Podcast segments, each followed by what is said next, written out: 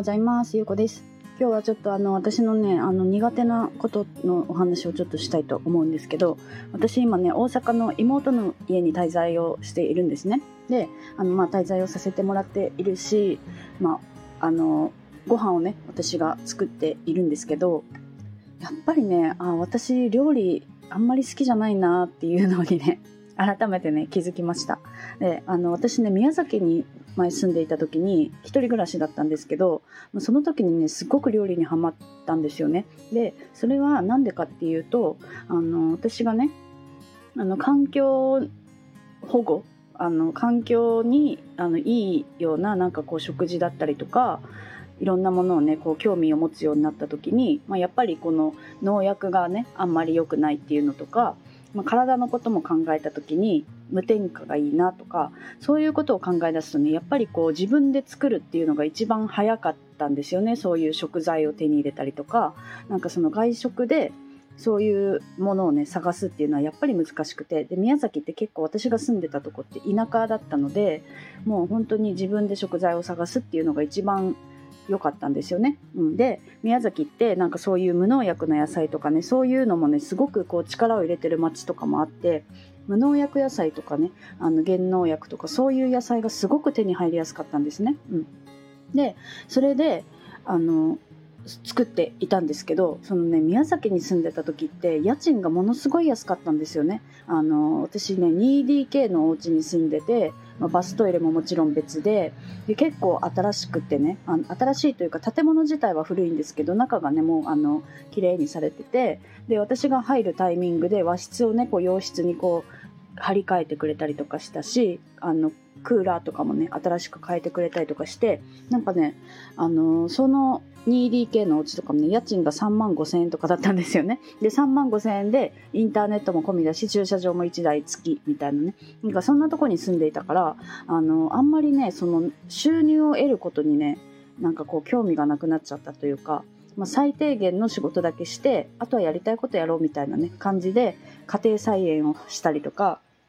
料理を作ったりとかしてたんですよ。で料理作るのもなんかクッキーとかを作り出したりとかねあのご飯も作るしお菓子も作るみたいなねなんかそんな生活をしてたんですよね。でその時はすごい料理が楽しかったんですけどそれはねやっぱりこう時間があったというか優先順位がそれになってたからすごく楽しめたんですよ。でもなんか今はやっぱりこう仕事とかやりたいことがすごくある中で料理をやるっていうのはねなんかすごくやっぱりこうあ大変もう普通にやりたくないなっていうねこう気持ちになったんですよ改めてね。うん、でなんかそれもねやっぱやってみないと気づかないから、うん、まあ私は美味しいものを食べるのは好きだし、まあ、自分で作るのもまあいいかなとは思っていたんですけどあやっぱりこう誰かに作ってもらった美味しいものを食べるのが一番いいなっていうこう、ね、結論が出ました。はいまあ、なんかねその無添加とか、まあ、やっぱりねやりたいなっていう気持ちはあるんですよね。うん、でまあでもそれよりも外食に行く方があ個人的にはなんかやっぱり楽だし美味しいしいいなっていうねこう気持ちもあってまあなんかねそのいろんな選択肢があると思うんですよねそういうなんかこう無添加のものを作ってくれるようななんか家事代行をねお願いするとか、まあ、そういう選択肢もあるから、まあ、なんかちょっと私はねあの家事をしないでいいような生活にちょっと持っていきたいなって、うん、改めてね感じました。はいまあねなんかその食べるものって大切っていうから、まあ、あのねいろんなそういう無添加とかねあの腸内環境とかを意識していた時って本当にその花粉症がなくなったり猫アレルギーがなくなったりとか肌もねこう調子が良くなったりとかいろんなこうメリットはやっぱりあったんですよね、うん、だからそういう生活もまたしたいなとは思うしでもねなんかそのそこに私は私はねあの完璧主義だったんですよね。まあ今はまあちょっとだいぶ変わってきているけど。で、私はね、オルトレキシアっていうね、あの、まあ病気ではなくって、あれはね、えっ、ー、と、なんて言うんだろうな。あの、過食症とか拒食症みたいなのと同じような感じで、オルトレキシアっていうのは、あの、健康的なね、あの食べ物しか受け付けない自分になってしまうみたいな感じでなんかその例えばインスタントラーメンとかジャンクフードみたいなものを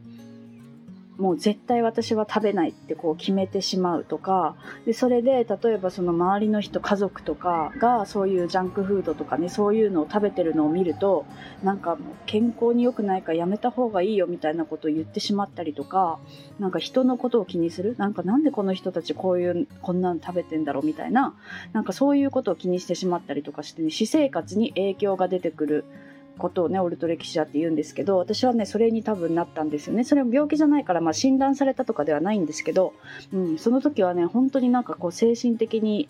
なんか参ってしまったなっていう感じだったんですよ。うんなので私はね多分そういう無添加とか、まあ、興味はあるけどそういうところで完璧を求めようとするとまたそうやって前みたいにねあの調子が悪くなっちゃうと思うので、まあ、できるところからやっていきたいなって思いました、うん、なんかそのねあの料理とかも、まあ、作りたい時は作ればいいし作りたくない時は、まあね、外に食べに行ったりとか、まあ、私はなんか基本的に海外にねいることが多くて、まあ、今は日本にいるけど海外にいる時とかってねほぼ毎日外食をしたりとかしてたんですよね。うん、でなんか長くバリに滞在してた時は自炊もやってたんですけど、うん、やっぱりなんかその自分で作るっていうのは面倒くさいなっていうことに気づいたからまあねあのできる範囲でねあのいろいろいろいろやってみたいと思います。あのいい美味しいねあのものを食べたりとかあの無添加のものが食べたかったらそれを食べればいいしただその100%の完璧を求めるのは本当にやめようって改めてね思いました、うん、なんかその100%完璧にできたとしてもそのね